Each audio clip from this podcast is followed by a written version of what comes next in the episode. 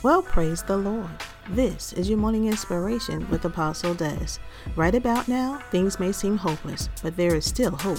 Right about now, things may seem out of control, but there is order. Right about now, things may seem to be dangerous, but there is safety.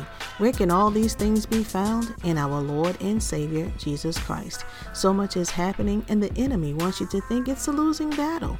He has an agenda, and his agents are working overtime to complete it. But you can rest assured knowing that no matter what it looks like or feels like, God is still sitting on the throne, and he is still in charge.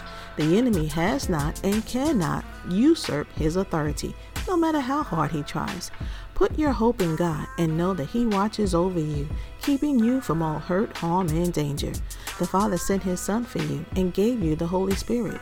And with that combination, you can be an unstoppable force to reckon with. So on today, stand in hope with assurance and safety, knowing that nothing gets past God. Therefore, you can say with confidence, All is well with my soul. For more morning inspiration, log on to www.ikingdomministries.org.